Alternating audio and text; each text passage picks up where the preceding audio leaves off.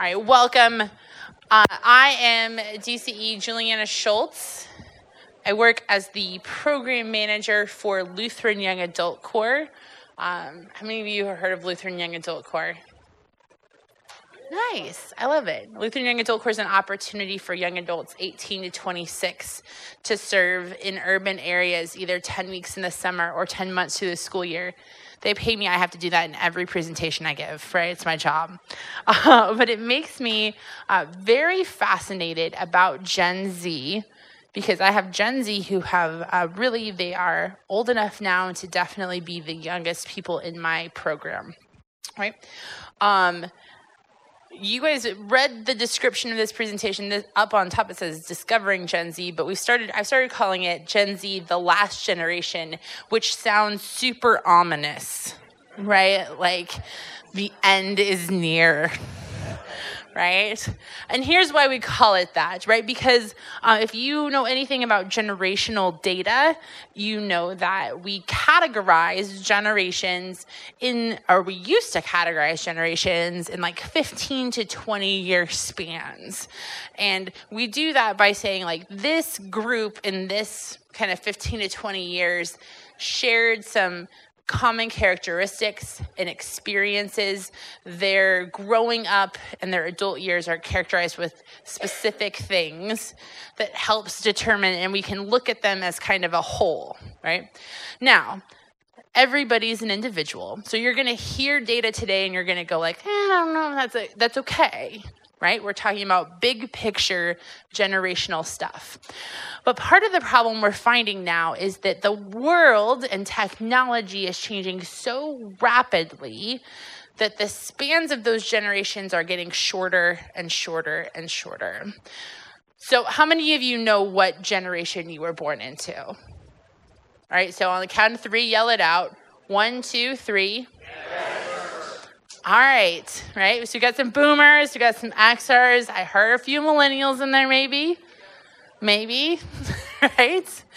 Um, when we're looking at these spans between generations, we're starting to see them shorten and shorten to the point where it's getting harder and harder to distinguish between generations. And, and data analysis is starting to say, like, it's getting really kind of hard for us to identify a generation.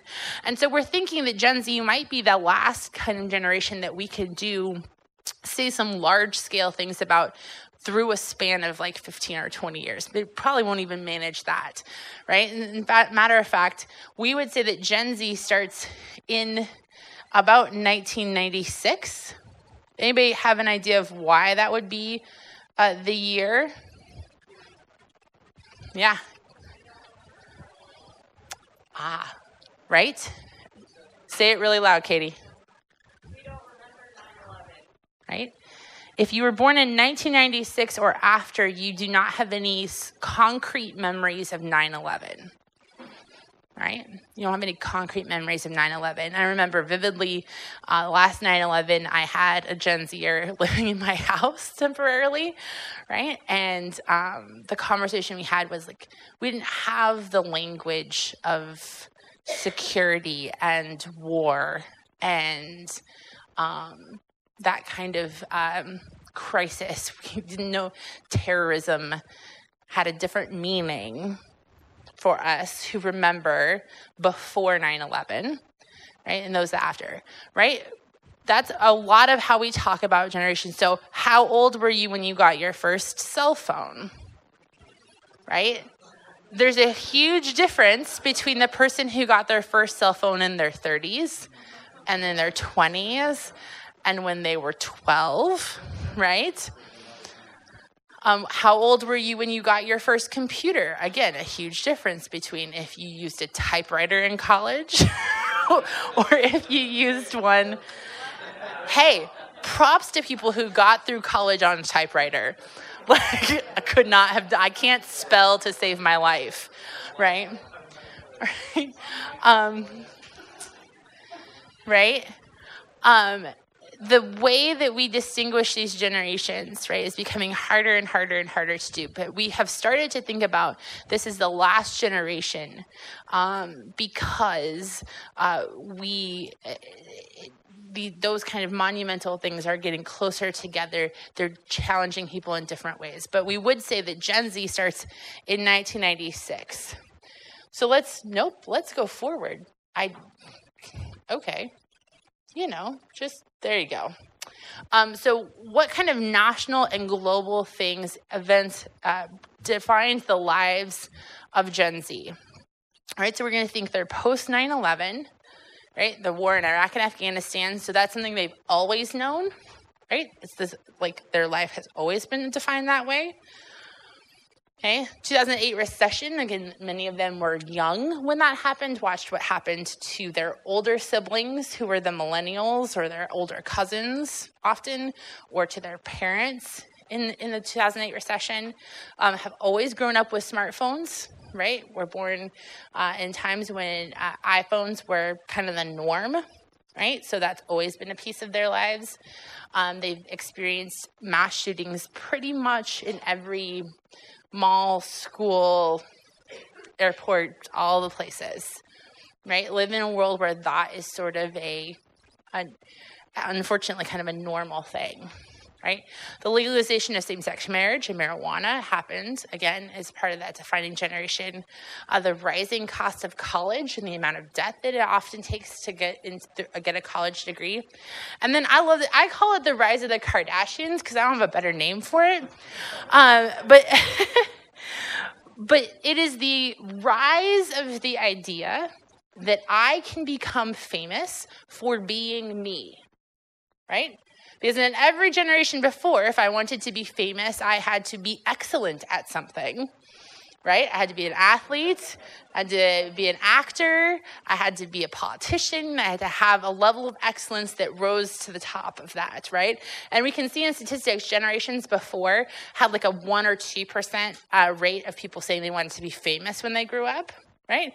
This generation is like six to ten percent, I've seen a couple different stats, who think they want to be famous when they grow up because they can be famous for being themselves, right? I can have a following, I can be a social media influencer simply by being me, right? Um, and so this idea that um, social media has changed the people that we're paying attention to, right? Um, and the people that they're paying attention to. Why uh, should the church pay attention? Because thirty-four percent of this generation claims no religious affiliation. That is the highest number we have seen in generations where we've been able to track that. Um, I will say our recent stats from the Lutheran Church Missouri Synod uh, tell us that currently we retain one out of five from baptism to young adulthood. We retain one to five, one out of five from baptism to young adulthood. Because it's the first generation to grow up in this post-Christian culture, right? Um, a culture that is not primarily defined by Christian markers, even if it wasn't necessarily Christian, depends on how you define that. Um, and I will say this, and this may be a, an encouragement or a sign, it's a lot of things. Um, less than a quarter of L C M S congregations reported um, a, at least one confirmad, so middle school confirmad, in all three years.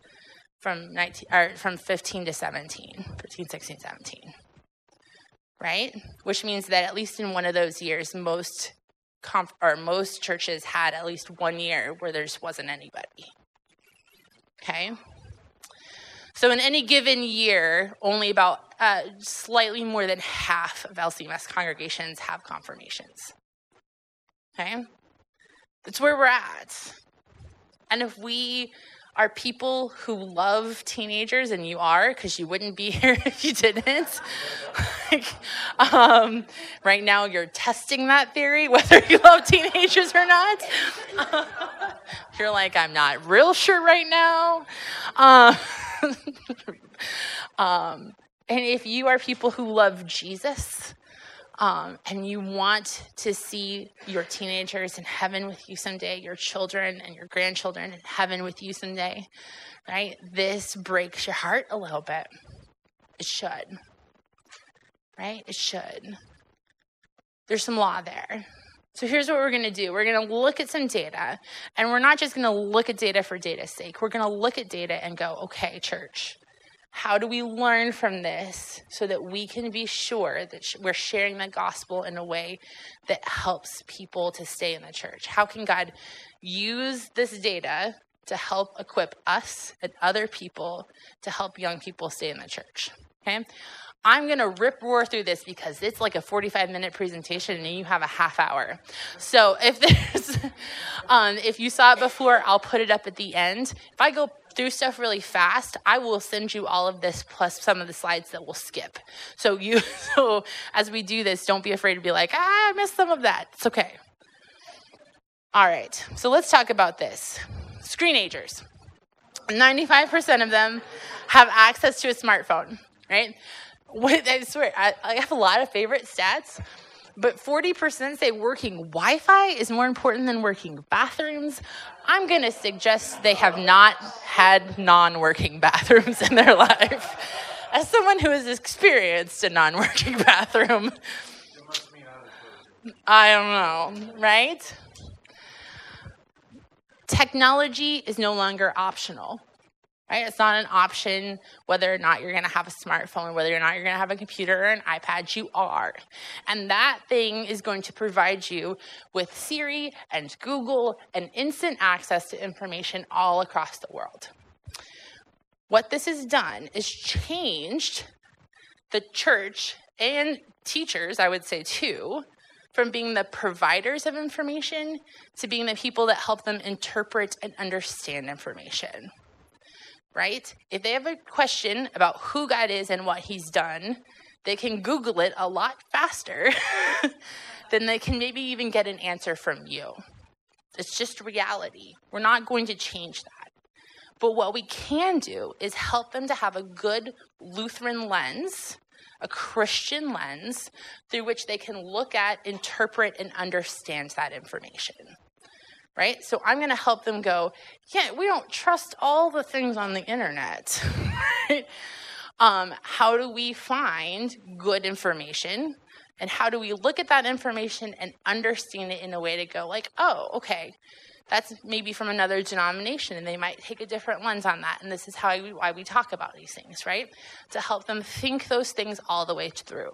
So it's less about perhaps rote information, although we do need them to memorize, know and understand things, right? And more about how are we helping them to be good Lutheran critical thinkers, okay?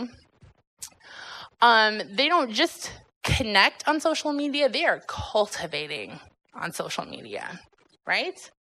Um, they have a really keen radar for when you are trying to get something from them, right? Right? Um, and in fact, I would suggest that many adults are acquiring this as well, because if you can scroll through your feed and, and figure out what is a picture of your nephew and what is an ad very rapidly, right, you are acquiring this as well, right? And that means that they are really good at telling whether you are genuinely interested in them or not. Whether your interest in them is really about wanting to know who they are and, and what God's doing in their lives, or whether you're just doing it because you have to, right? They are twice as likely as adults to enjoy interacting with people they haven't met in real life. And this could be a whole discussion right here. But how many of you have a friend who you've met who you have not ever met in real life? Right? This is more and more common. Right? I have friends who I met on the internet, right? In fact, I have a friend who's on the media team who I only know because of Twitter, right? And I don't actually interact with her. Didn't, never interacted with her, on, or interacted with her and became friends before we ever met in face-to-face, right? So we got to kind of navigate this thing a little bit differently. Fear, oh, sorry. I gave you the first word. F O M O is, you guys are good. All right, that constant comparison that we have, right? Every youth leader now is like, why do sign-up sheets never work? F O M O, that is exactly why your sign-up sheets, that's why you're, why you had, that's why we had messages, hey, I have a kid who wants to come to the gathering like four days before the gathering. Right? Um, this, I feel like, is going to be one of those things where I, we have to do two parts to this. The first part is teaching them about identity and priorities, right? Um, you can fear missing out all you want, but worship, Bible study, and these key pieces are worth that fear. They're worth committing to. They're worth making sure you make time for, because nothing priority-wise is going to be bigger than that, right?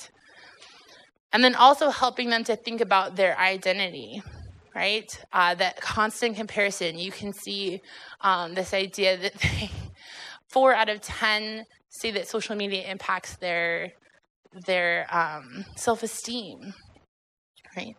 Uh, they worry if they're without their phones. Right? Uh, things that we help them walk through and help focus them on their priorities and their identity in Christ. Who am I, apart from my phone, apart from my likes, apart from the dopamine hit I get every time somebody likes my photo on Instagram, right? Who am I to God, right, first? Um, I think a lot of the technology we see, now technology is not the only reason we're seeing this rise in mental health issues, but we are seeing a rise in mental health issues, right? Uh, I can guarantee you that a bunch of people in this room are having crisis with people, with young people who are struggling with mental health issues um, this, this week, and we've been praying for that.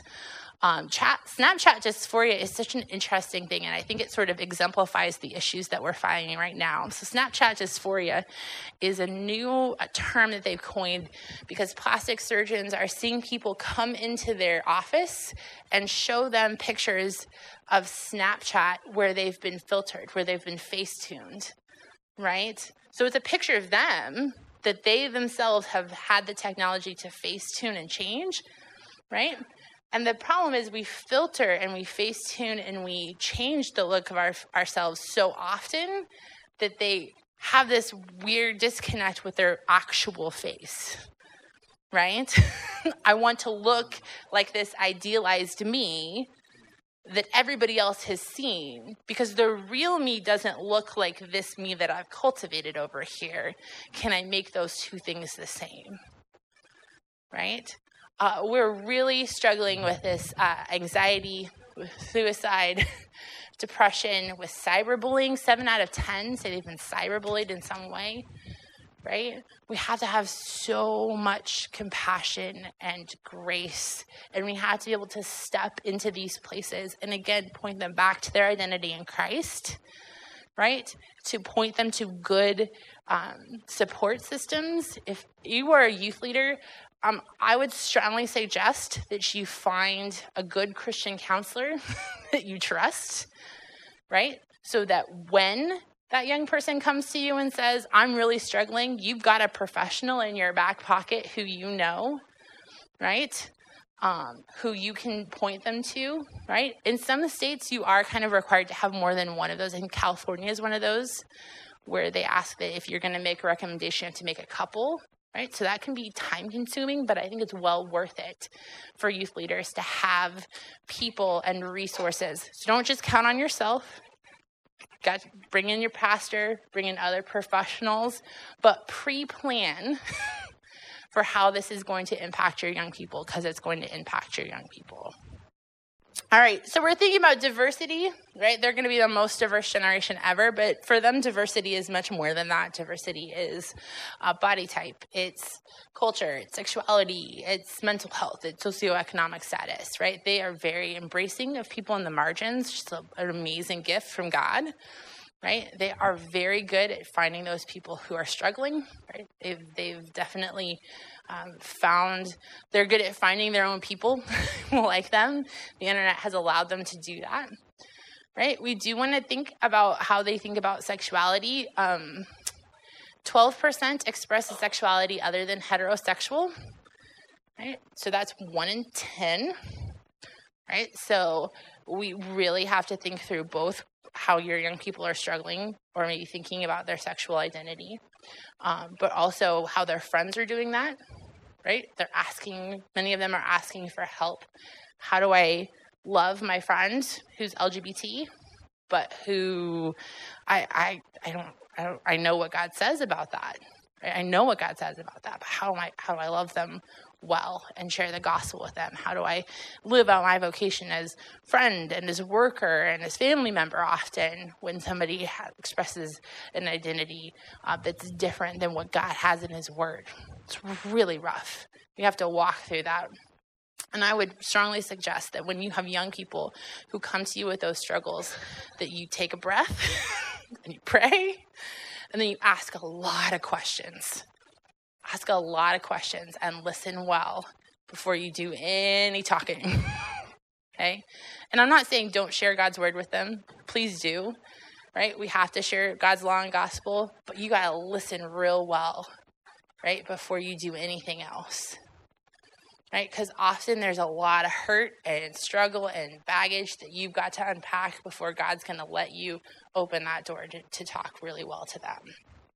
Right? We have a real God who steps into that messiness with us. We're going to skip here. All right. Six out of ten have the top reason they look up to their role model is career or financial success. Right? This is a generation that has always struggled, and I think the undercurrent of their generation is they've always struggled for security. Right? They've only ever known war. Everywhere around them has a possibility of being unsafe because of firearms. Right? Um, the institutions that often held up the world for boomers and for the generations before them, banks and even churches, are untrustworthy in many ways, right? And have shown themselves to be sinful organizations in some ways, right? They are more motivated by security than they are about a lot of other things, right? And we want to say that's not a bad thing. It's not a bad thing, right? But it is something that we have to think about when we're talking to them. The idea of vocation is going to be really key.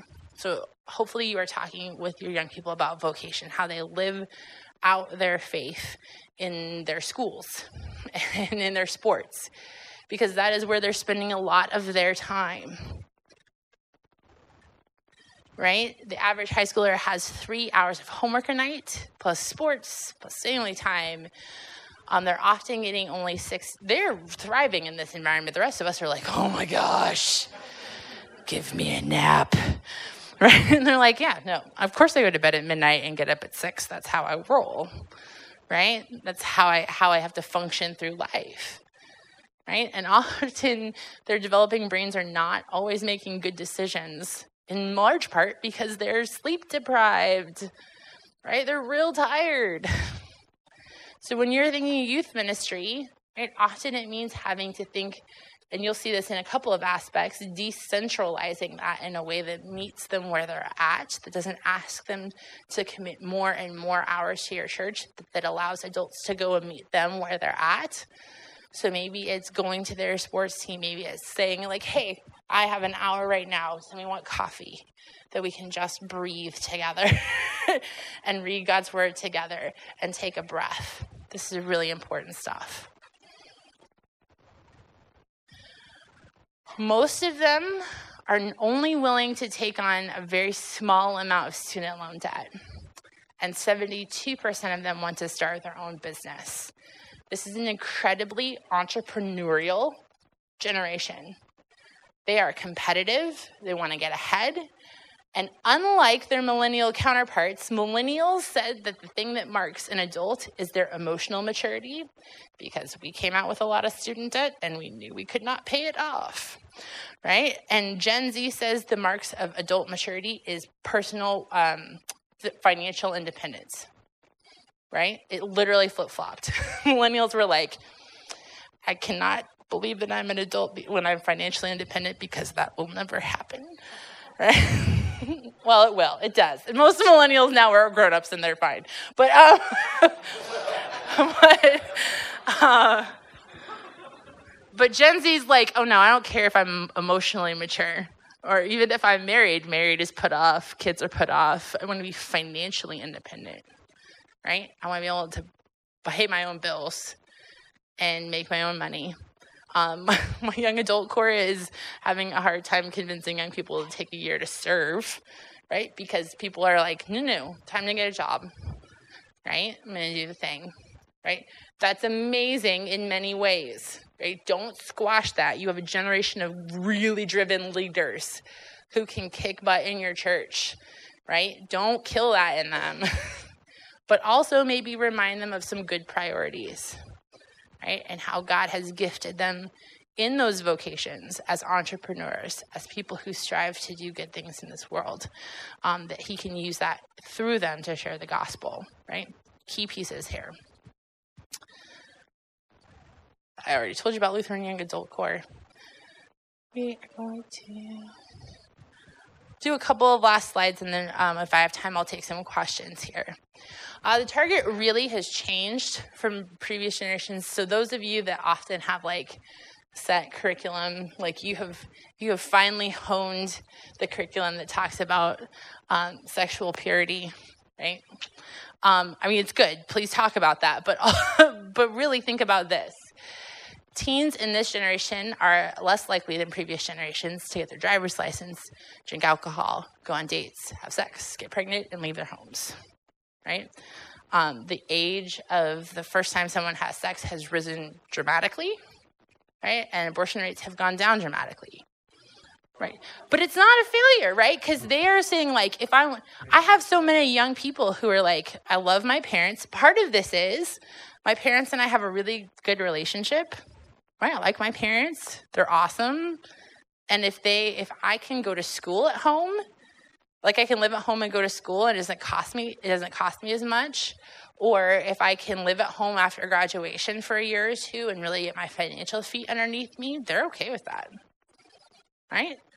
Well, that changes for the church because we're used to saying like, bye after graduation, come back at, at Christmas, we'll see you, right? And the problem is that a bunch of them are still here, and we, we, we don't have anything for them, right? So we that assumption that they're going to move out of their own homes, they're going to go away, and we won't see them after high school graduation is really not always a, a solid one, right? But they are more likely to struggle with mental health issues, with developing meaningful relationships with people. That face-to-face interaction sometimes is really hard for them. Uh, sexually explicit pictures and texts. Um, I want to kind of close with this.